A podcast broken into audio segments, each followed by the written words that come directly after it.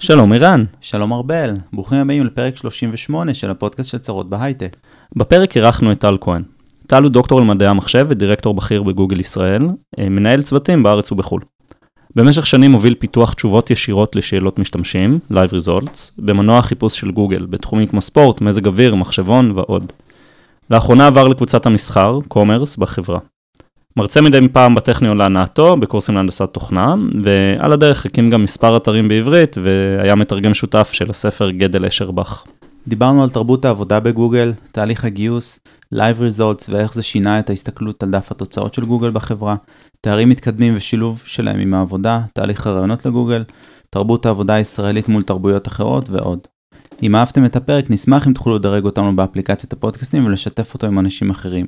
לפני כל פרק אנחנו מעלים פוסט לקבוצת הפייסבוק, שם תוכלו לשאול שאלות את המרואיינים, ולהמשיך איתם את השיחה לאחר הפרק. אנחנו רוצים להודות לסמסונג נקסט, קרן ההשקעות של סמסונג בישראל, שמאפשרים לנו להקליט אצלם. שתהיה לכם האזנה נעימה. האזנה נעימה.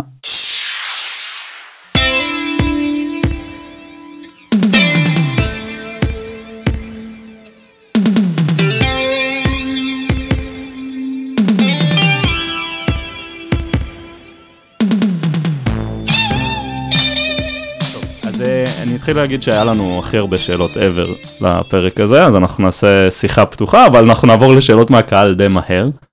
אה, כנראה שהסקרנות אה, סביב אה, גוגל היא, לא כנראה, כן, הסקרנות סביב גוגל היא מאוד מאוד גדולה. אני- אני לא יודע אם זה כי זה נתפס כמשהו כזה סגור שלא מדברים עליו, או פשוט זה נורא מעניין אנשים, אה, ואולי נצליח קצת אה, לחשוף קצת יותר על זה. אוקיי, אה, ארבל אולי נתחיל בגילוי נאות. לגמרי. אז אה, ארבל אה, במשך תקופה אה, מהנה במיוחד מבחינתי לפחות, היה חלק מהצוות שלי. אני מנהל רק מהנדסים, אז לא ניהלתי אותו, אבל אדם שמאוד מאוד נהניתי לעבוד איתו, ולכן אני גם שמח להתארח כאן. אז טוב זה יהיה ממש כזה שמה. זה אבל הגילוי נאות מהצד השני זה שגם לי היה מאוד מאוד כיף ולעזוב את גוגל אחד הדברים הקשים בזה זה להפסיק לעבוד עם אנשים כמו טל. אה, וגם הזכרתי את זה בפרק אה, שיימלס פלאג קורפורט ורסס סטארט-אפ ממליץ לכולם אה, לחזור להקשיב. אה, אז טל אולי קצת תספר לנו עליך על הקריירה שלך גם האקדמית וגם התעשייה. אה, הקריירה שלי התחילה כפרילנסר באזור התיכון כזה. אמ, אחר כך העברתי שלוש שנים באפסנאות והעמסת משאיות. אה, ואז הגעתי לסטארט-אפ, אמ, סטארט-אפ שנבנה לגמרי בשיטת אה, חבר מביא חבר. הקים אותו אמ, עדן שוחט, כיום אה, משקיע הון סיכון, קרן א'. אה, היינו שם עדן, אני, אסף בר-טוב, לימים המייסד של אה, פרויקט בן יהודה. אה, ערן טרומר, כיום פרופסור באוניברסיטת תל אביב, ובפרופ... כן. וב... עשיתי אצלו קורס ב cyber security כזה. כן, הוא, הוא מומחה ל, לקריפטוגרפיה ול... side channel. אה, נדמה לי שמבין ארבעתנו אני היחיד שאין עליו ערך בוויקיפדיה פחות או יותר. אה, זאת הייתה תקופה מאוד מאוד מהנה, אבל היא הייתה אה, חסומה בזמן מראש מבחינתי, כי כשהצטרפתי אמרתי, אני באוקטובר מתחיל את הלימודים בטכניון, וזה באמת מה שקרה. איזה שנים אנחנו מדברים רק כדי שיהיה לנו...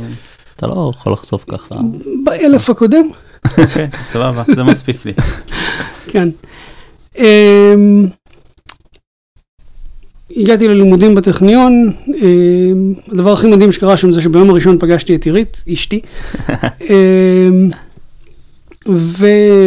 והלימודים המשיכו קצת יותר ממה שחשבתי עד לסיום דוקטורט. אמ, תקופה קצרה באמצע עבדתי בהתחלה כאינטרן ואחר כך במשרה חלקית ב-IBM Research בחיפה.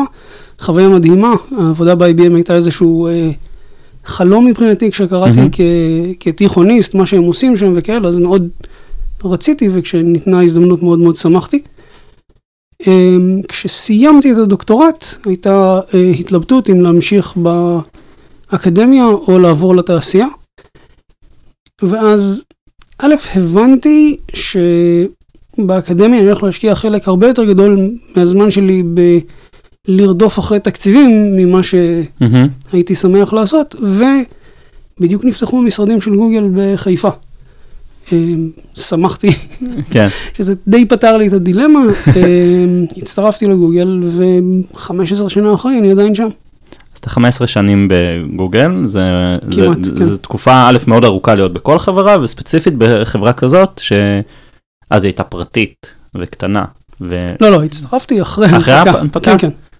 אוקיי, סבבה, אז היא הייתה קטנה יותר, אה, ובעצם עברת שם המון המון תפקידים, אה, ואני הכרתי אותך בגוגל בעצם כמי שמוביל את, אה, את Live Results, נכון? את הפיתוח סביב Live Results, שמי שלא מכיר זה בעצם, ואני אגיד את זה ואז טלי תקן אותי, אה, כשאתם מחפשים אה, שאלה בגוגל ומקבלים את התשובה מיד, אה, weather למשל, מה מזג האוויר בתל אביב, אה, ספורט, מה התוצאה האחרונה בין הפועל. למכבי, אז זה בעצם, אה, קודם כל זה קרה בישראל, זה התחיל בישראל, שזה גם נורא מגניב. זה לא התחיל בישראל, אבל זה, זה גדל בצורה דרסטית בישראל. זה היה משהו הרבה יותר מינורי לפני כן. שזה הגיע אלינו.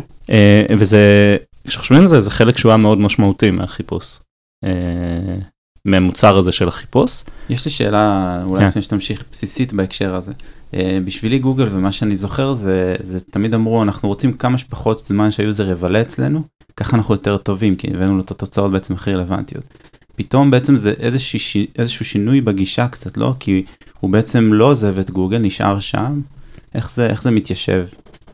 כן, אה, שאלה מצוינת. באמת אה, במקור, באיזשהו דף של עשרת הדברים שגוגל אה, גילתה שהם כן. נכונים, ואחד מהם היה, אנחנו רוצים שהמשתמש יישאר כמה שפחות זמן באתר שלנו, שזה נשמע למרבית האתרים counter intuitive, כן. לאתר חיפוש נשמע מאוד הגיוני.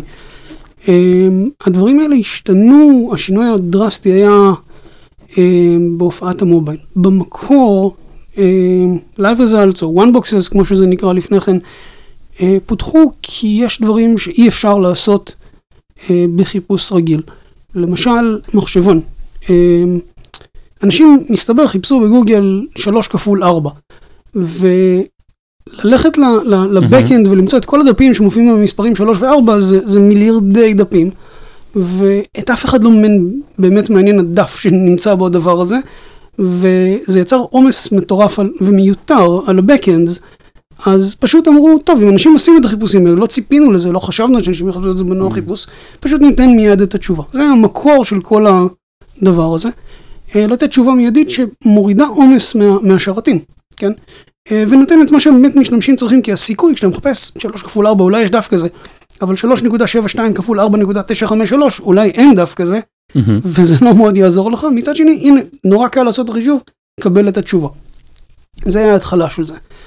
אמ, בהמשך, אמ, היו עוד שירותים דומים לספורט ולציטוטי מניות, ערכי מניות בריל טיים והמרת מטבע ודברים כאלה, שהתפתחו בהמשך, והם היו יחסית מינוריים. מה שקרה כשהופיע המובייל, אנחנו מדברים פה על באזור אה, 2008-2009, כשזה התפרץ באמת בצורה משמעותית, אה, נוצר מצב שהחוויית משתמש הייתה מאוד מאוד גרועה. היית מחפש אה, תחזית מזג אוויר, היו נותנים לך את הדף, שאולי הדף הכי טוב לתחזית מזג אוויר כרגע כן. ב, ב, אה, במקום שעליו חיפשת, אבל הטעינה של הדף הזה הייתה לוקחת המון המון המון זמן. ופשוט חוויה מאוד מאוד לא נעימה, ואמרנו, אנחנו יכולים לשפר את החוויה הזאת למשתמש, אם ניתן תשובה מיידית. שהיא תהיה ברת השוואה לווידג'ט או אפליקציה ש, ש, שנמצאת במובייל בעצם. כן, כן, רק שזה real time, זה קורה כשאתה מחפש את זה, מהמם. אה, מתעדכן בצורה שוטפת, לכן השם Live Results, למרות שבסופו של דבר השם הפך לשם היסטורי, כי הצוות שפיתח את זה היה אחראי על אה, הרבה מאוד אה, דברים אחרים, מעבר לדברים שהם בריל טיים, למשל אה, תוצאות מילון ודברים כאלה, שזה לא ריל טיים.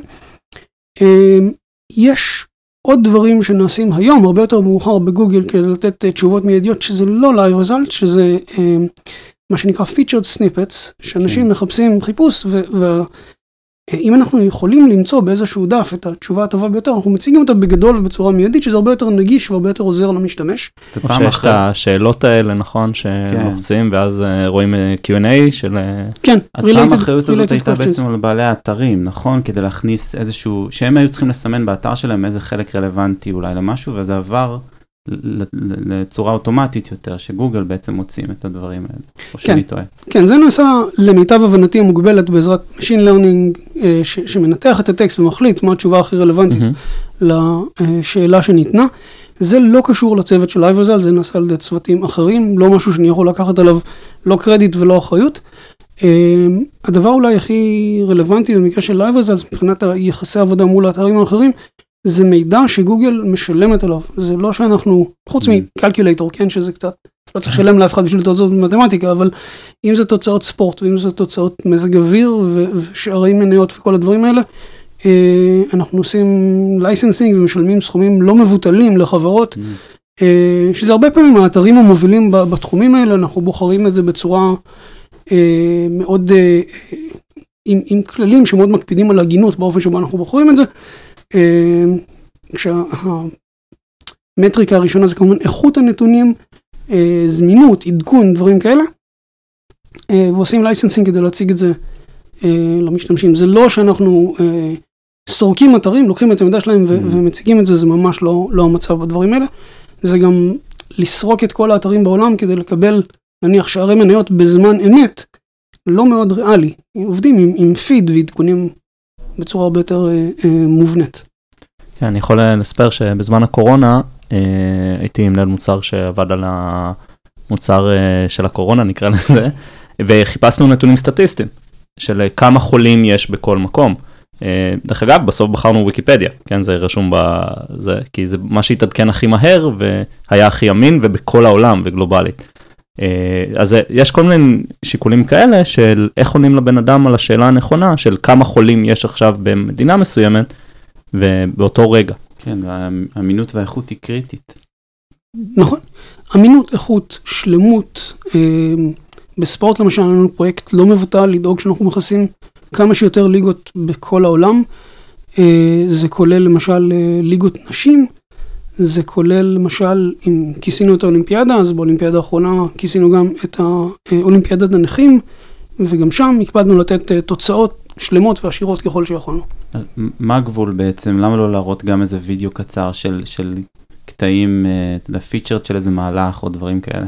אז אה, מראים, כאילו רעיון אוקיי. מצוין, אבל זה בדיוק דברים שקורים גם.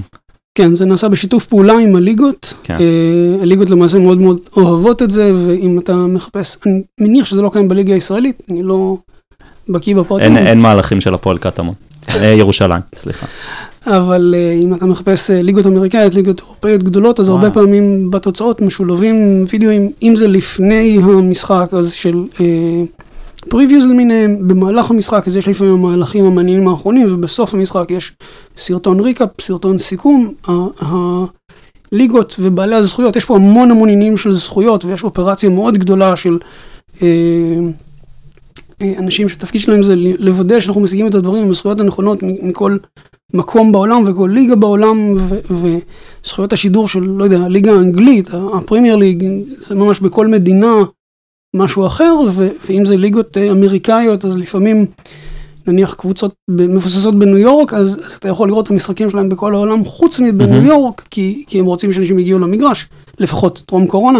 מאוד מורכב הדבר הזה, ויש מערכת די גדולה שמאפשרת לבעלי הזכויות אה, או להעלות ישירות, או לקשר ל- לוידאוים, זה גם לא מוגבל רק לפלטפורמה של גוגל, הוידאוים לא חייבים להיות ביוטיוב למשל, יכולים להיות על האתר שלהם, ואפשר לשלב את זה בתוך ה-live results שאנחנו נותנים, וזה ווין ווין ווין גם למשתמשים, גם לגוגל כמובן, וגם כן. לבעלי הזכויות ולליגות. אז אני אשאל משהו שאולי קצת שוב מרחיק, אבל האתרים עצמם לא בעצם מפסידים traffic? הם לא נפגעים מזה? אז השאלה היא איזה אתרים. אה, האתרים בספורט מאוד מאוד נהנים ו... ו אה, אתרי, אתרי הליגות, כן? מאוד מאוד כן. נהנים ושמחים. אתרי הספורט שנותנים ערך מוסף, אה, מעבר להנה התוצאה האחרונה, כמו ניתוח של המשחקים אז זה דורש ודברים מהם כאלה. להיות טובים יותר בעצם. למעשה מסוים. אנחנו משלבים חדשות בעמוד הזה, ואנחנו מגדילים את ה traffic לאתרים האלה על ידי זה שאנחנו אה, בונים בצורה מאוד מאוד מובנית, מאפשרים למשתמש לעשות exploration בתוך הדף של כל המשחקים האחרונים, חיפשת למשל ליגה. אז הנה כל המשחקים האחרונים והתוצאות והמשחקים הבאים וכולי, והכל משולב עם תוכן של ה ecosystem, שמוביל אנשים החוצה אל ה ecosystem, וה ecosystem למעשה, כשזה נעשה נכון, מרוויח מזה. כן. אה, טוב, אז אה, כשהעלינו את הפוסט עליך באמת בעמוד, אז ראינו קצת מה מעניין את האנשים בתחום. אה, ומה שעלה הרבה באמת על התרבות בגוגל, וספציפית מה מייחד מפתחים או מפתחות בגוגל. אמ, וואו, אמ, מפתחים ומפתחות בגוגל זה קודם כל אה, אנשים מדהימים. יש אה, אה, תרבות בגוגל שמאוד מקפידה על העיקרון של אה, no jerks. אה, מהמם. מישהו שהוא אה, גאון מבריק, אבל בן אדם שלא נעים לעבוד איתו, אה, הוא לא רצוי. שוב, אני לא יכול להעיד על כל החברה לאורכה ולרוחבה, היום זאת חברה ענקית, אה, אבל האזורים שאני מכיר, האזורים שאני עבדתי בהם, אנשים שמאוד מאוד מאוד כיף לעבוד איתם. אה, אנשים ש, שכיף להיות איתם, שכיף אה, אה, להיעזר בהם ו, וכולי. אני, יש את התפיסה הזאת של להגיד אה, אה, עבודה זה כמו משפחה, אז כן. זה לא, עבודה זה עבודה ומשפחה זה משפחה, זה לא אותו דבר. וכל כמה שאני אוהב את הצוות שלי, מה שאני אעשה עבורם זה לא מה שאני אעשה עבור המשפחה שלי, ו- ולהפך, אני לא מצפה... ל- ו- ותודה לבן של טל שבזכותו טל פה היום. כן, תודה סתיו. אני אבל, מצד שני, יש, אתה יודע, יש גם את הגישה הזאת שאני רוצה שהעבודה יהיו החברים הכי טובים שלי, ואנשים שאני אוכל, מהמם. לא יודע, לשתות איתם בירה ביום שישי. אז אני לא אשתה איתם בירה ביום שישי, קודם כל, כי אני לא שותה בירה, זה לא טעים. דבר שני, כי חלקם אה, אנשים אה, דתיים שלא יוצאים ביום שישי. דבר שלישי, כי חלקם מוסלמים שלא שותים אלכוהול. אבל זה כן אנשים שאני שמח מאוד מאוד להיות בחברתם. אה, לחלקם אני חושב שיש לי זכות לקרוא אה, חברים, אנשים שאני נהנה להיות בקשר איתם, ו- ומאוד שמח להיות בקשר איתם, בחלק מהמקרים בקשר איתם שנים אחרי שהם עזבו את העבודה, ובאמת רואה בהם חברים, וזה האנשים שאנחנו מחפשים. אה, מעבר לזה שהם כמובן צריכים להיות טובים בעבודה שלהם. תהליך הגיוס הוא, הוא, מהמם. הוא לא פשוט, אה, אנחנו מחפשים generalist, כי אה, לפחות היסטורית, כש, כשאנשים הצטרפו לגוגל, הם לא ידעו לאיזה פרויקט הם הצטרפו. כשאני התגייסתי, קודם התגייסתי, ואז אמרו לי, טוב, אתה מצטרף לפרויקט הזה והזה. אה, לא, זו נקודה שאולי שווה שנייה להתעכב עליה, כן? גם uh, כשאני התראיינתי, אני לא ידעתי לאן בדיוק. אני התראיינתי להיות product manager בגוגל, uh, גם כשראיינתי אחר כך כ product manager בגוגל, אז ראיינתי אנשים שהלכו לתחומים, הייתי ב search, ראיינתי אנשים שהלכו ל cloud, וראיינתי אנשים שהלכו לאנדרואיד בסופו של דבר, ובאמת מחפשים את היכולת להצטרף לגוגל בתפקיד, זה פחות לצוות מסוים. בסוף אבל כן מגיע השלב של, של צוות מסוים שמראיין, כן. נכון? כן, כן. אמ, מה שקורה, במקור באמת, רק אחרי שקיבלת את הצעת כן. העבודה, אמרו לך לאיזה פרויקט אתה הולך. Mm. מצד שני, אמ, בתקופות עוד יותר מוקדמות, זה, זה היה לא מתאים לך, אז תעשה משהו אחר, ברמה של תתחיל פרויקט לבד. ואנשים בארץ התחילו פרויקטים ביוטיוב, בלי שום קשר לצוות יוטיוב העולמי ו- וכל מיני כאלה, וקרו הרבה דברים מגניבים בתקופה הזאת, דברים נהיו יותר מאורגנים. אמ, ביום הראשון שהצטרפתי לחברה, אה, נכחתי בהרצאה של מי שהיה אז ה-CTO של החברה, או ה-Head of Engineering, אני לא זוכר בדיוק את. התואר שלו דאז, שהוא אמר, אה, טוב, אז, אז דיברתי עם, עם אה, אה, אריק שמיד, והוא אמר לי, תקשיב, צריך לפתור את הבעיה הזאת שאנשים מצטרפים לחברה ו, ולא ברור לאן הם יצטרפו ו, ומה הם יעשו, ו, וצריך יותר לשלוט במי עושה מה בחברה הזאת. אה, ואני זוכר שהסתכלתי על חבר שהצטרף באותו יום יחד איתי, ואמרנו, זהו, הלכה התרבות בחברה. אה, שזה אה, איזשהו מצב, כמו שהולך ופוחת הדור, כל דור אומר שהדור כן. הקודם היה יותר טוב, אז running joke, תמיד כולם אומרים בחברה, כן, פעם היה פה יותר טוב, כן.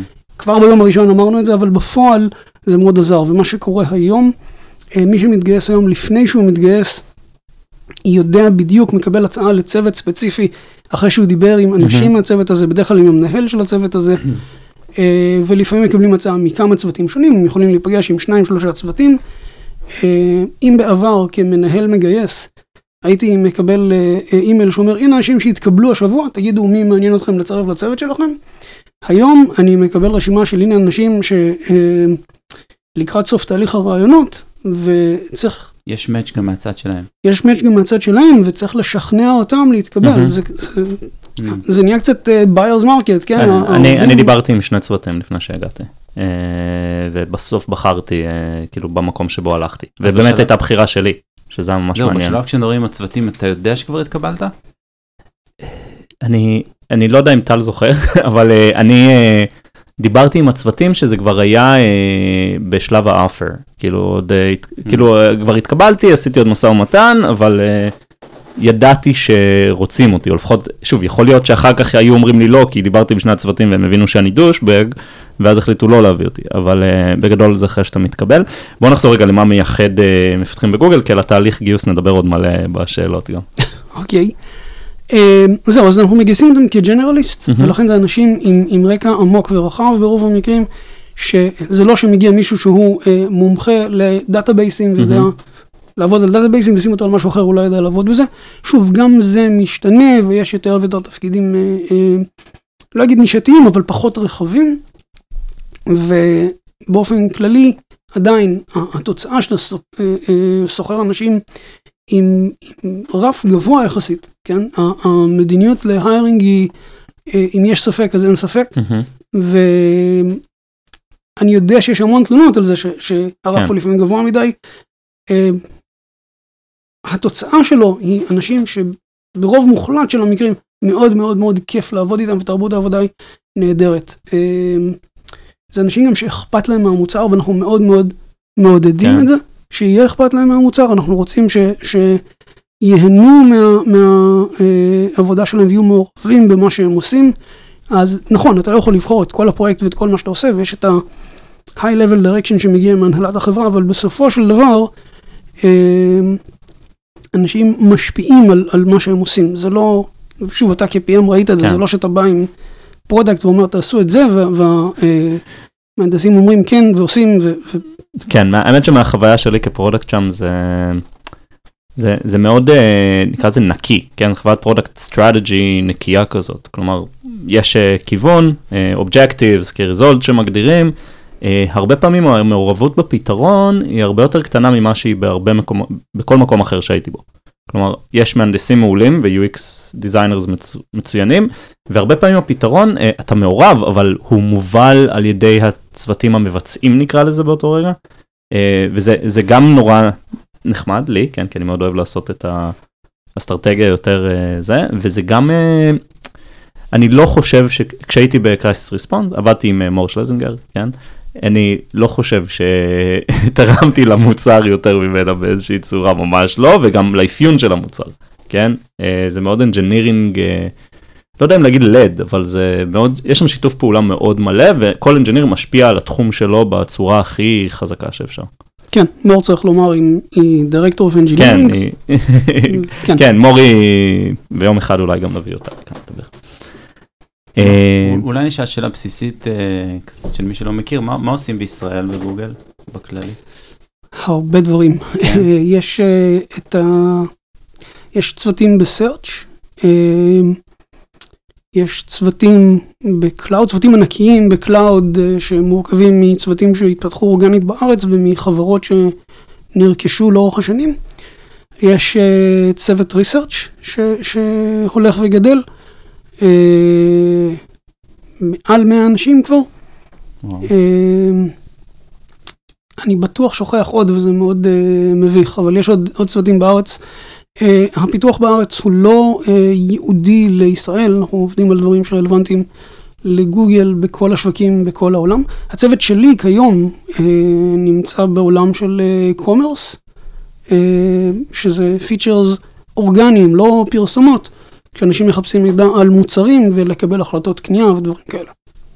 מה זה אומר בדיוק? תוכל קצת להרחיב? זה מאוד מעניין.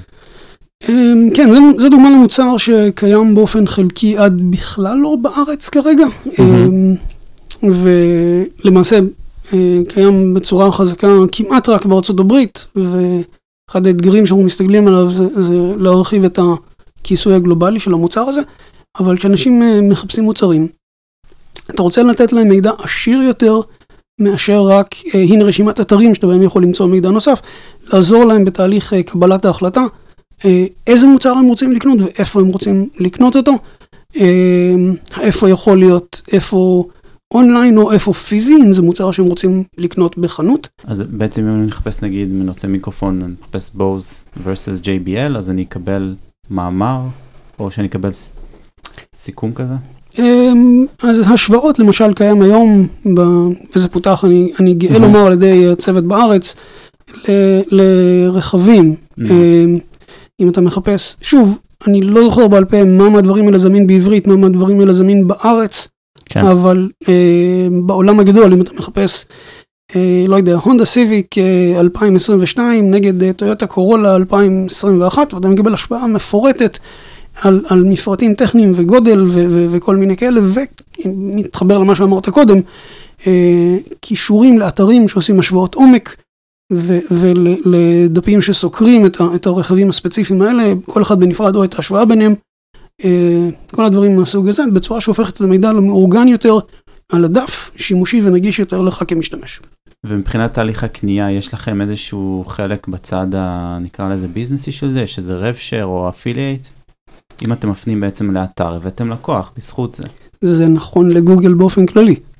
אם אנחנו מפנים לאתר, הבאנו לקוח, ואנחנו לא עושים רב שייר עם, עם אתרים ש... זאת אומרת, אין, מעק, אין סגירה של המעגל בסוף שאתם אומרים, אנחנו צריכים עמלה על הקנייה של ההונדה סיביק. זה קורה בפרסום, לא. בתוצאות אורגניות. אז אני הולך אה, לעבור שאלות מהקהל יותר מוקדם מאשר ברוב הפרקים, פשוט באמת כי היו המון, ואנשים שואלים, כמנהל מוצר, אני מניח שהקהל מבין יותר ממני מה מעניין. אה, אז היו המון המון שאלות, חלקן אה, יותר, לא יודע, בצחוק, חלקן לא, אבל נשאל גם, נשאל הכל. טוב, לפני שנעבור לשלב השאלות מהקהל, רצינו להציג את נותני החסות להיום. אז נותני החסות להיום הם ברינג, ברינג עם שני ג' או שני G חשוב להגיד. ברינג היא חברת סטארט-אפ ישראלית שמפתחת טכנולוגיות שמסייעות לתאגידי ענק ולעסקים בינוניים לנהל את תהליך השילוח שלהם. הם מתמודדים עם דברים מעניינים כמו בעיית הסוכן הנוסע, משאיות אוטונומיות ורחפנים, וגם סתם איך מגיעים בזמן ומהר אה, עם מה שהזמנתם. אולי כדאי להגיד שבפרק 37 של הפודקאסט אירחנו את דקלה כהן, product director בברינג, ודיברנו ממש על זה. קצת נתונים על החברה, אה, הם פועלים בארצות הברית, אירופה ודרום אמריקה, בין לקוחותיהם אפשר למצוא את מקדונלדס, קוקה קולה, KFC ועוד חברות, והצורך בפלטפורמה שברינג פיתחה ממש התחזק בתקופת הקורונה, ותכלס ברור למה. הייתה עלייה חדה בארצות הברית ובאירופה בכמות המשלוחים בתקופה הזו, ומן הסתם זה הגדיל משמעותית את היקף הפעילות של ברינג. כן, בנוסף לזה הם גייסו לא מזמן 100 מיליון דולר, אה, מה שהעניק לחברה סטטוס unicorn, אה, הם גם בדיוק עוברים למשרדים חדשים בעזריאלי ומחפשים אנשים שימלאו אותם.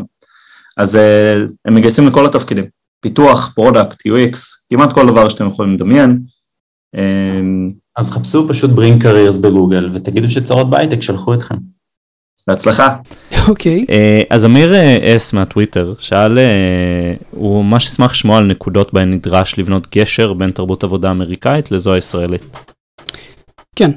קודם כל, יש הבדלים בתרבות, וחשוב להכיר בהם, ואם מתעלמים מהם זה מוביל למקומות לא טובים. בתחילת מהמם. הקריירה שלי מצאתי את עצמי יותר מפעם אחת מתנצל בפני אנשים על זה שהייתי בוטה וגס רוח ו- ו- ולא מנומס, ולא הבנתי, כאילו, אני לא ניסיתי ולא רציתי ולא הרגשתי שאני לא בוטה ולא גס רוח מהמם. ולא לא מנומס, פשוט הבדלי תרבות. מגלים עם הזמן, או שמספרים לך מראש, שזה עדיף, על ההבדלים האלה. אה, כשאני אה, שומע מחבר אה, רעיון, חבר צוות או חבר אישי, זה לא משנה, אני יכול להרגיש באופן מאוד חופשי, להגיד, שמע, לדעתי זה רעיון ממש ממש לא טוב, זה לא יעבוד, נקסט. כן, אם אני אתבטא בצורה כזאת מול אמריקאי, זה גס רוח בצורה שלא תאומן, לא מדברים כך בתרבות האמריקאית. אה, This is a horrible idea. Let's כן. not do this. בדיוק, זה, זה מסוג הדברים שפשוט לא אומרים בתרבות אה, עסקית אמריקאית. אני רוצה לסייג, כן, אה, תרבות אמריקאית זאת, זאת הכללה. ברור. זה שונה בין אנשים, זה שונה בין חברות. יש את התרבות בתוך גוגל שהיא כנראה שונה מהתרבות האמריקאית הכללית יותר, אה, וגם יש הבדל כמובן בין אנשים, ולבוא ולהגיד שזה תמיד ככה, זה לא. אבל יש איזה שהם baselines שבדרך כלל עובדים, והישראלים הרבה פעמים רואים באמריקאים אה, אה, חנפנים, עקיפים, אה, אה, נמנעים מלומר דברים בצורה ישירה, שזה קצת מפריע. וכשאני צריך לבחור איזה משני שני הכיוונים אה, לאמץ, ברור שאנחנו נבקש בקונסטלציה כזאת מהישראלים להיות יותר מנומסים מול האמריקאים, כי הכיוון ההפוך מהמם. פחות יעבוד. אה, ואז לומדים עם הזמן איך לעשות את זה. That said, אה, יש הרבה ישראלים שעובדים עם אמריקאים, בין אם זה חבר'ה מגוגל ישראל, מהמם. בין אם זה ישראלים שעובדים כיום בארצות הברית, ואני שמח לומר שיותר ויותר אני שומע בפגישות מאמריקאים מ- מבטן ומלידה שאומרים, תרשו לי רגע להיות ישראלי, כן. וממשיכים משם. לפעמים זה יכול להקל. אה, אני, אני גם רוצה להגיד, זה לא רק אמריקאים, כן? בסוף כשעובדים בקורפורט בינלאומי, אז uh, אתה עובד עם תרבויות מכל העולם. Uh, מהודו, מסין, uh, יפנים, שזה גם תרבות אחרת לגמרי, uh, אפילו אירופאים פשוט, שזה תרבות של הרבה פעמים מדברים אנגלית, אז אנחנו מרגישים שהם אמריקאים, אבל הם לא.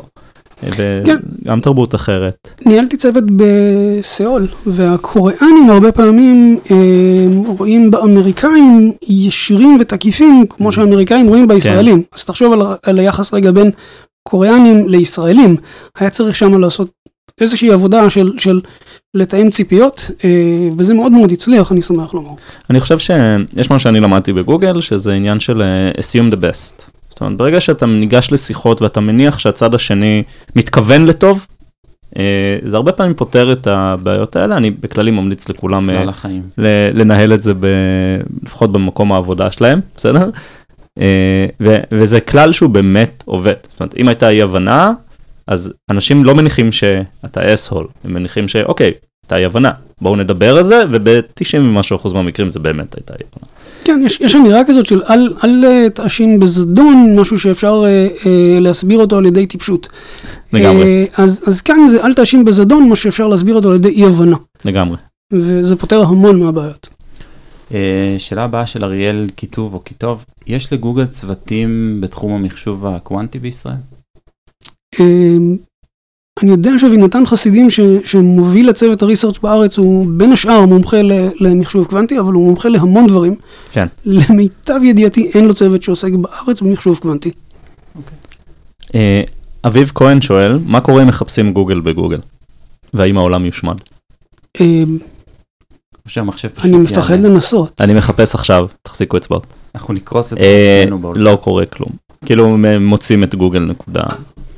co.il במקרה הזה, כי אנחנו בישראל. ואז אם אתה לוחץ עליו צריך לחזור שוב על החיפוש, כי לא קרה כלום. לחצתי. אה, כן, לא קרה כלום. אה, אבל אנחנו ממליצים אה, לחפש כל מיני דברים, אה, תחפשו recursion בגוגל, רקורסיה. אה, אמיר אה, שחר שואל, מה דעתך על מדד אה, Googliness ועל האשמות של פיתוח תרבות של כת בתוך המטה של גוגל? מדד Googliness. Googliness זה לא מדד, זה מונח להתנהגות חיובית ורצויה. אה, אני חייב לומר שאישית אני לא מאוד אוהב את המונח הזה, אני הייתי מעדיף להשתמש בהתנהגות חיובית ורצויה, ולא לייחס את זה כמשהו שייחודי לחברה. אה, זה מתחבר להמון מהדברים שאמרנו קודם, כולל לא לייחס לזדון, מה שאפשר לייחס ל... אה, ו- והרבה דברים אחרים. פשוט אה, assume best intent ולפעול מתוך כוונה חיובית. אה, יש תרבות מאוד מאוד חזקה של תמיכה בין צוותים. אה, אני יכול לומר שכשהצוות שלי אה, בארצות הברית היה צריך, שצוות אחר, סליחה, בארצות הברית היה צריך עזרה בפיתוח מוצר לקראת הבחירות בארצות הברית ב-2020. אז צוות שאני ניהלתי בזמנו בבנגלור, התגייסו כולם והצטרפו ועזרו לצוות ההוא. אה, וזה קורה המון, ש- שאנשים עוזרים אחד לשני, שצוותים עוזרים אחד לשני, מתוך הבנה ש- שזה קצת shared fate, כן? ההצלחה היא מהמם. הצלחה של כולנו. אה, ומקבלים המון recognition גם על, על תמיכה הדדית ועזרה הדדית כזאת. אה, אז אני לא יודע אם זה מדד, זה פשוט אופי רצוי שבפועל מאוד קיים, לא אצל כולם, לא תמיד, אבל כן. תרבות של כת, לא, לא יודע, אני כן יכול לומר שבחברה הזאת אה, יש פתיחות מאוד מאוד גדולה לביקורת, אה, ביקורת כלפי ההנהלה, ביקורת, אה, אה, שוב, מתוך הנחה של ביקורת בונה. הביקורת הזאת הובילה את החברה לשנות כיוונים בכל מיני הזדמנויות. אה, וביקורת שהגיעה מלמטה אל ההנהלה, וגם דברים שמגיעים מההנהלה למטה, זה, זה דיאלוג מתמיד. זה ממש לא נשמע לי כמו כת, בכת זה, זה די. הפוך, נכון? זה, זה סגידה ללידרס, וזה לא משהו שקיים פה. אה, אני אני אוסיף על זה איזה נקודה, כן, הביקורת על ההנהלה, אה, יש אה, כלי פנימי, נקרא לזה כלי, אה, שנקרא מימג'ן, שזה בגדול אתר מימים, שכל העובדים יכולים לפרסם שם memes, וזה ה...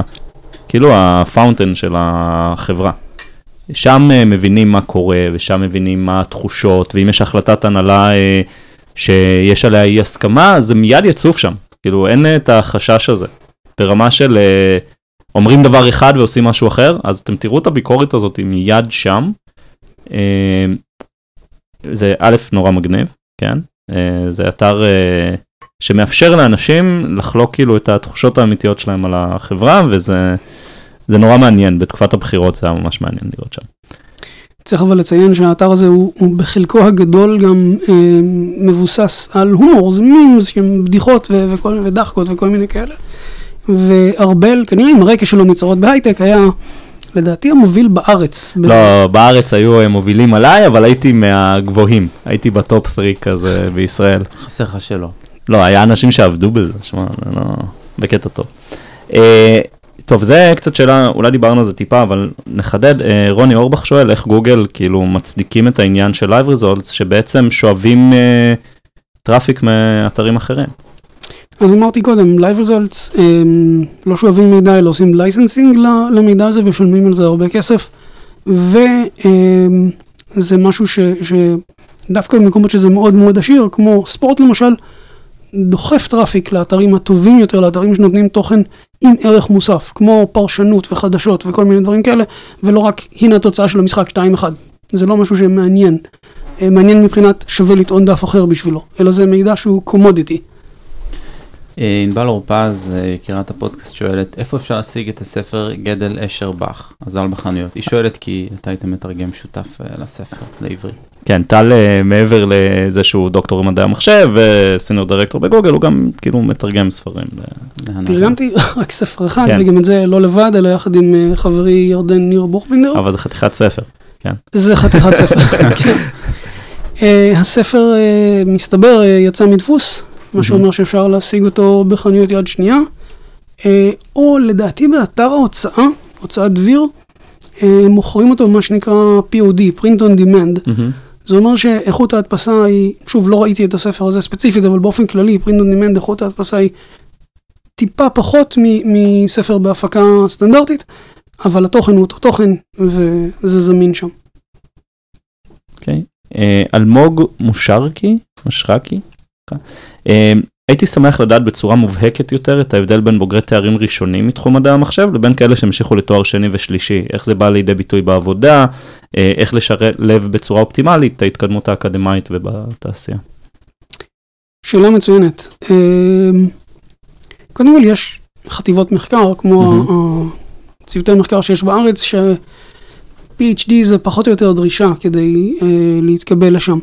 למרבית התפקידים האחרים זו ממש לא דרישה, אה, ואפשר גם עם אה, תואר ראשון, במקרים נדירים אפילו בלי זה, אה, להתקבל לעבודה.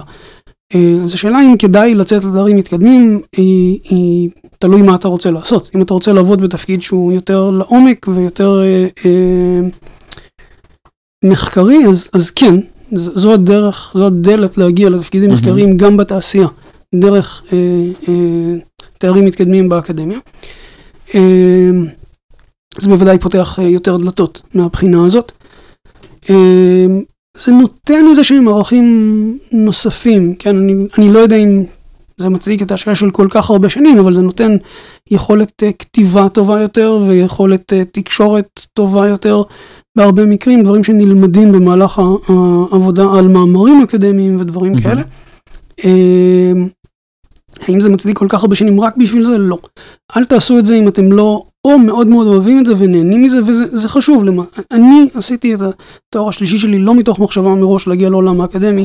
התחום שאני עובד בו כרגע לא קשור בכלל לתחום המחקר האקדמי שלי, אבל נהניתי מזה. וכן ידעתי שאם אני לא עושה את זה עכשיו, אני לא אעשה את זה אף פעם. לעבור מהאקדמיה לתעשייה, אחרי תואר מתקדם, לצאת לתעשייה זה מאוד מאוד קל. לעבור מהתעשייה, בייחוד היום עם ההבדלי שכר, לעבור מהתעשייה, פתאום להגיד בגיל 35, 40, אני רוצה עכשיו לעשות תואר מתקדם, זה אפשרי, אבל זה הרבה יותר קשה. Uh, היום כן אפשר לעשות, והאוניברסיטאות בארץ הרבה יותר פתוחות לתואר במהלך עבודה, זאת אומרת, Mhm. ללימודים אקדמיים במהלך עבודה, כך ששוב, אם זה מעניין אתכם וזה כיף, אז לגמרי אפשר לעשות את זה. אני מאוד אהבתי, אני ממליץ, כן, אה, לעשות אה, לימודים מתקדמים למי, ש, ש, אה, למי שנהנה מזה, אל תעשו את זה אם זה לא כיף. שאלת המשך ממני, אה, זה מחסום? זאת אומרת, אם לא, לא להתקבל, בסדר, אפשר להתקבל עם תואר ראשון, אני עשיתי את זה, אה, האם זה מחסום אה, קידום? האם יש אנשים מאוד מאוד בכירים בגוגל בלי תארים מתקדמים? ספציפית החברה הוקמה על ידי שני דוקטורים, כן? החברה הוקמה על ידי שני חבר'ה ש, שפרשו מלימודי הדוקטורט שלהם. אה, סרגי ברין סיפר שאמא שלו עדיין שואלת מדי פעם מתי הוא יסיים את הדוקטורט, אתה יודע, אמא יהודייה. אבל אה, לסונדר לדעתי יש רק תואר שני ו-MBA, יכול להיות שאני טועה פה, אבל אין לו אוקיי. PhD למיטב ידיעתי, אז זה לא מחסום. אה, זאת לא דרישה ל... אה, האם תואר שני הוא מחסום? לא, לא. אני שואל כי לי יש רק תואר ראשון, סתם, כן, לא, לא מתכנן. ברגע שאתה בתוך החברה, אז, אז התקדמות היא פונקציה של היכולות שלך ו- מהמם. ואיך ש- איך וכמה שהוכחת את עצמך. אה, קידום בגוגל מבוסס על, על הישגים בפועל ולא על credentials. אה, אולי רק להגיד סונדר, אה, מנכ"ל גוגל, כן. או אלפאבית, או איך זה. גם וגם היום. וגם? כן, הוא מנכ"ל גוגל ואלפאבית. מוטי מאור שטרית שואל, בשנים הראשונות של גוגל, איפה מפתחים של גוגל חיפשו מידע על טכנולוגיה בה השתמשו?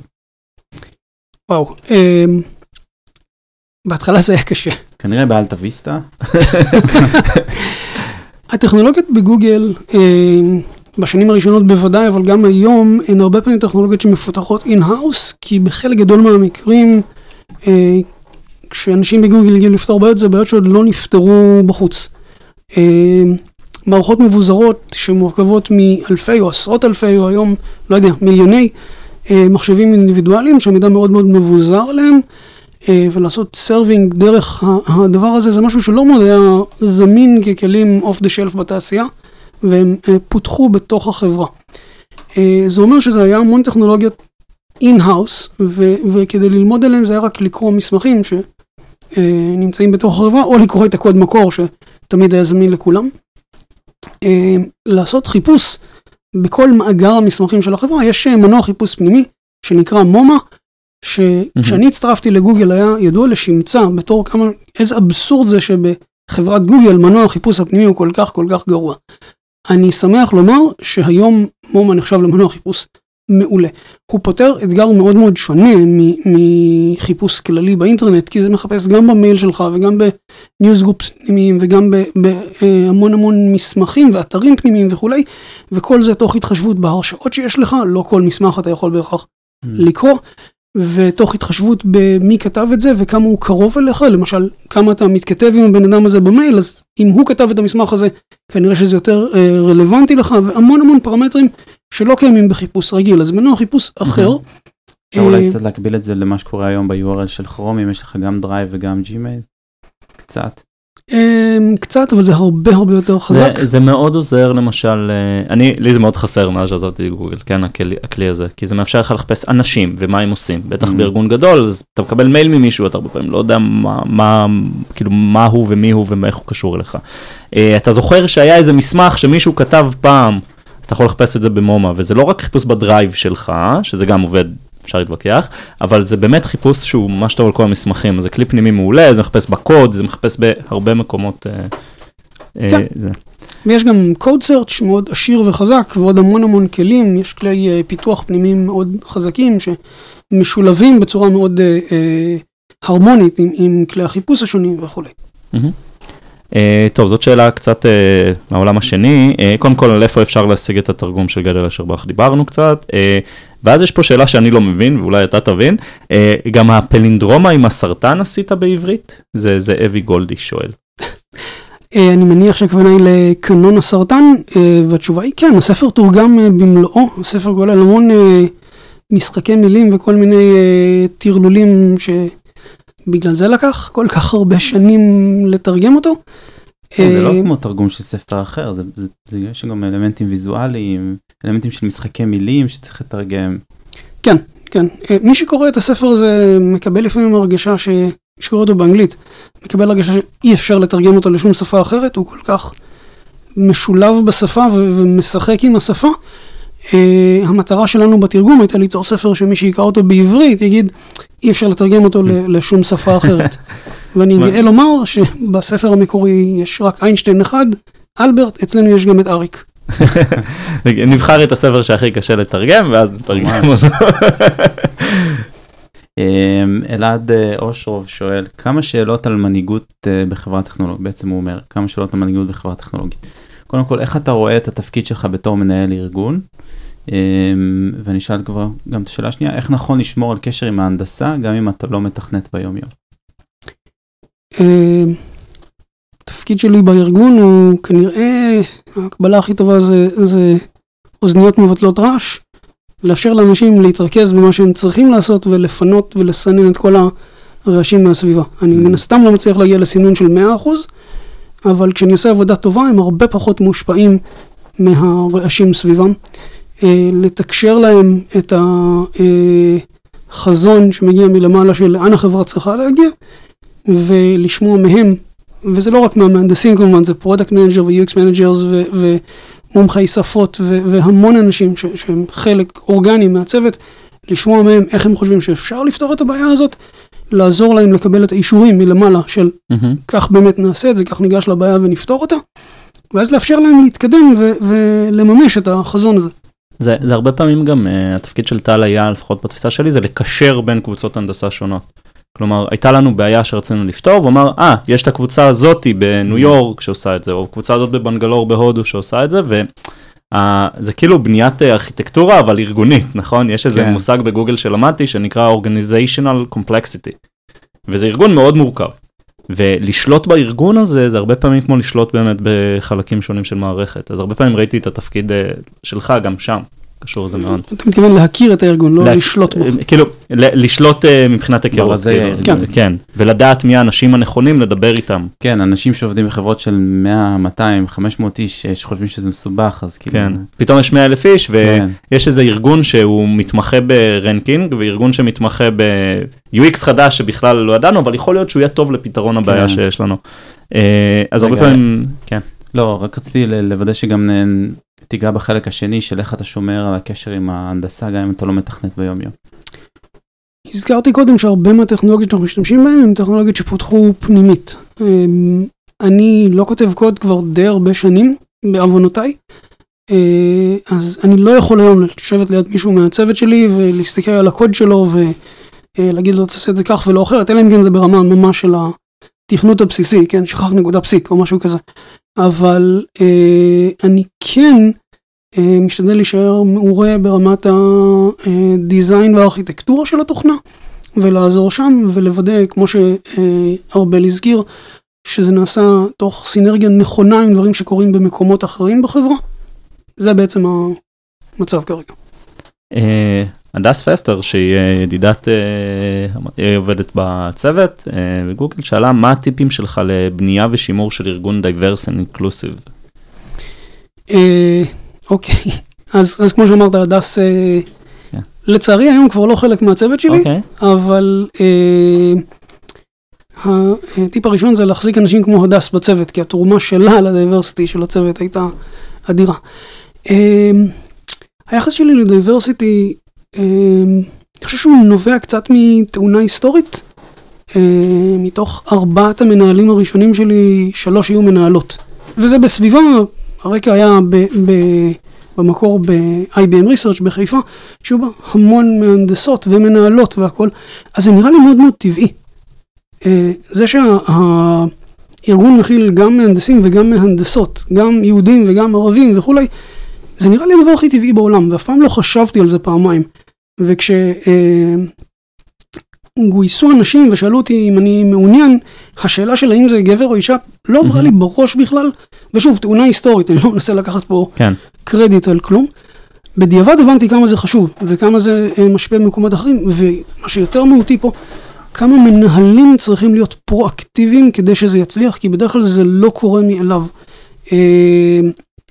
יש לי כמה תתי צוותים ומצטרפת עוד מהנדסת, אה, אני אעדיף לא לשים אותה בצוות שמורכב כולו מגברים, כי, כי זה ישים אותה ב, במצב שהרבה פחות קל לה אה, לדבר עם מישהו, mm-hmm. עם מישהי, בצורה חופשית ו, ו, ולפרוק מעצמה את, ה, את הקשיים. אה, מצד שני, אני לא רוצה להגיע למצב שיש לי תת צוות שהוא רק גברים, אז גם, גם פה צריך לעשות משהו כדי לדאוג ש, שזה לא יקרה.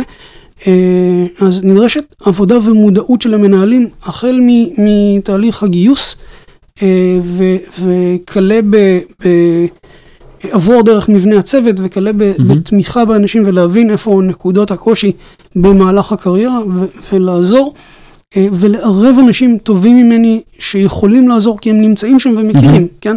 להכיר בזה שאני מבחינה מסוימת פריבילג ו... להכיר בזה שמישהו אולי אין לו את כל הפריבילגיות שלי ולחבר אותו עם מישהו אחר שיכול לעזור לו בצורה שאני אולי לא יכול לעזור, אבל הפרואקטיביות פה חשובה, זה לא קורה לבד. אמ, הצוות שלי, אני, אני שמח לומר, מאוד מאוד diverse, uh, uh, uh, אבל זה משהו שצריך כל הזמן לתחזק ולעבוד עליו, זה, זה אחרת לא יקרה.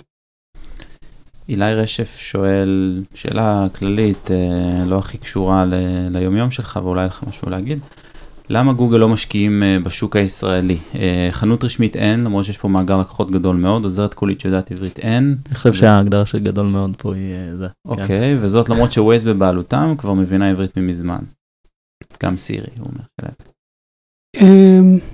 נתחיל מזה שלמיטב ידיעתי לגוגל אין חנויות בכל העולם באופן כללי, יש חנות אחת או שתיים בעולם של גוגל, אז זה לא משהו שהוא ייחודי לישראל מהבחינה הזאת.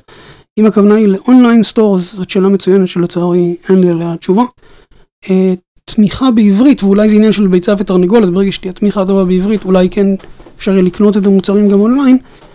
Uh, תמיכה בעברית זה משהו שאני יכול לומר שעובדים עליו, יש צוות בחיפה. שעובד על אה, פיתוח תמיכה בעברית. הקראה בקול של טקסטים בעברית זה לא דבר אה, מובן מאליו אה, בגלל היעדר ניקוד. אם יש לי ספ"ר זה, זה ספר או ספר או ספר או ספר. כן. צריך המון המון אלגוריתמיקה כדי לקרוא את זה נכון. עובדים על זה, יש דברים שכבר אה, אה, היו קיימים או קיימים חלקית ציבורית, אבל זה in progress, וברגע שהצוות ירגיש שהם עברו איזשהו רף של איכות, זה יהיה זמין אה, גם בעברית לחלוטין. אגב, למיטב ידיעתי הם גם עובדים על ערבית, אבל אני לא רוצה להתחייב פה. אני אולי אוסיף uh, בתור משתמש כבד יחסית של, uh, של סירי, uh, גם דרך השעון, אני מכתיב לה משימות. זה, זה בדיוק מה שאתה אומר, אני אומר מילים מסוימות, היא רושמת דברים אחרים, אני רוצה מטליות לחות, אה, בקניות הבאות שלי זה מת להיות לחוט, כל מיני דברים כאלה שהרבה פעמים יוצאים אה, מצחיקים ואפילו אה, בעייתיים, אז זה, זה, זה לא פשוט בכלל, והוא לא יודע אם כדאי גם להשוות לסירי. אני, אני גם, כאילו, אני כן רוצה להתייחס לעניין של מאגר לקוחות גדול מאוד. בסוף שאתה, אין פה, אני יכול להגיד את זה כי אני כבר שם, אין פה מאגר לקוחות גדול מאוד. יש פה תשעה מיליון אנשים, לא שבסטנדרטים לא עולמי זה לא שוק מאוד גדול, כמובן שגוגל רוצה לעשות הכל בינלאומי. אה, אבל זה גם אה, מה שחשוב אה, להגיד אותו. אני, אני חושב שבמקומות שבהם אה, אה, אה, לא נדרשת המצאה טכנולוגית אדירה כמו mm-hmm. קריאה של עברית, אה, אנחנו כן עושים את זה, אני כן יכול לומר, אה, וארבל אתה היית שם, שכל המוצרים שאנחנו עושים בסרצ' אנחנו משתדלים כמה נכון. שיותר לתמוך גם בעברית וגם בשפות אחרות, אפילו עם קהל יד קטן יותר, זה לא השיקול שלנו, אנחנו רוצים כמה שאפשר להיות זמינים בכל השווקים. ולא לזלזל בשום כן. גודל שוק. הייתה פה גם השוואה לווייז, וצריך לציין שווייז אומנם פתרו את הבעיה, אבל בדומיין מאוד מאוד אה, מוגבל. הם גם התחילו בישראל, כן. זה היה השוק הראשוני. זה, זה באמת אבל הדומיין של רחובות וכיוונים, שזה כנראה הרבה יותר פשוט כן. מכל השפה. אה, אני גם מתייחס לזה שכאילו בעולם המידע אז כן משקיעים מאוד בישראל. זאת אומרת, ליגה ב' בכדורגל כן מופיעה ב-Live Results לצורך העניין. אה, אז זה כן אה, שאלה מעניינת. טוב, אה, שאלה אחרונה שהיא על הכובע של המתרגם נניח, מעיין יוסף מגן חיים, מעריץ אותו על התרגום המופלא. תודה. האם הוא חושב ש... האם אתה חושב שהיית מתרגם אחרת היום? מה השתנה מהותית בעולם הזה שהתרגום יצא לאור? ושאלה אחרונה, האם אתה חושב שהספר בן על מוות או שהוא התיישן? הוא גם מציין שלקח בערך 20 שנה לתרגם את הספר. אולי לקח... סטטיק במקום אריק איינשטיין, כאלה דברים. אמ, לקח פחות מ-20 שנה, אבל לא הרבה פחות. אמ, השתנו הרבה דברים, אבל הדברים האלה, רובם השתנו אמ, עוד לפני שהוצאנו את התרגום. למשל, אה, הוא מדבר שם על מה יידרש כדי לנצח, כדי שמחשב ינצח אדם בשחמט. והוא מעלה כל מיני השערות אה, שחלקן בדיעבד מופרכות לחלוטין. ההנחת יסוד, הספר צריך לומר, הוא ספר על, על אה, בינה מלאכותית ב-. בסופו של דבר, ועל האם ניתן ואיך אפשר ליצור בינה מלאכותית באמצעות מחשב. וההגדרה של בינה מלאכותית, כשחושבים על זה, כשמסתכלים היסטורית, זה כל מה שעדיין לא הצליחו לעשות, זה באמת מה שדורש בינה. כי אם כבר עשו את זה, אה, אפשר לעשות את זה אלגוריתמית, זה לא באמת בינה מלאכותית. והוא טען בזמנו, אה, כשהוא כתב את הספר, צריך לומר, בשנות ה-70, שלמשל, לדעתו, מחשב שינצח אדם בשחמט, יצטרך להיות מחשב תבוני ברמה כזאת שהוא יוכל לפעמים להגיד, משעמם לי לשחק שחמט, בוא נדבר רגע על שירה. לא קרה, כן, דיפ בלו ניצח את uh, קספרוב ולא יודע לזמזם שיר, כן. וההחלטה העקרונית שקיבלנו, והיום בכלל, כן, ה- יש עכשיו את לילה, אני חושב, שזה המודל שחמט אה, שפשוט לא משאיר סיכוי לאף אחד. אה, טוב, אני יכול to geek out על שחמט קצת בעולם הזה, אבל זה, זה גם שינה את כל עולם השחמט. היום אנשים, בני אדם, שלומדים, מתכוננים לטורנירים, הם לומדים ממחשבים מה המהלכים הכי טובים, וזה מהלכים שפעם לא היו בכלל נתפסים, כאילו ב... אבל בעצם הטענה העיקרית היא שזה אוסף של תנאים ולא AI אמיתי. כן, אבל אם להתייחס רגע לשאלה ש, שנשאלה פה, אז ההחלטה כשתרגמנו את הספר הייתה לתרגם אותו כמות שהוא ולא להתייחס מהמם. לשינוי הזמן. היו נקודות מצחיקות שקצת התייחסנו לזה, הספר מדבר על לנינגרד ו... ו אה, כן. הוא כותב שם על לנינגרד ש, שבזמנו נקרא סנט פיטרסבורג, וכשתרגמנו את זה היא שוב נקרא סנט פיטרסבורג, מה עושים עם זה? אז כתבנו לנינגרד שבזמנו נקרא סנט פיטרסבורג, ותיקרא שוב אה, סנט פיטרסבורג כשהספר הזה יתורגם לעברית. טוב, טל, היה נורא נורא מעניין. אה, יש עוד משהו שאתה רוצה לדבר עליו שלא הספקנו? אה, שמחתי להתארח ותודה לשניכם. איזה כיף, תודה. שבאת.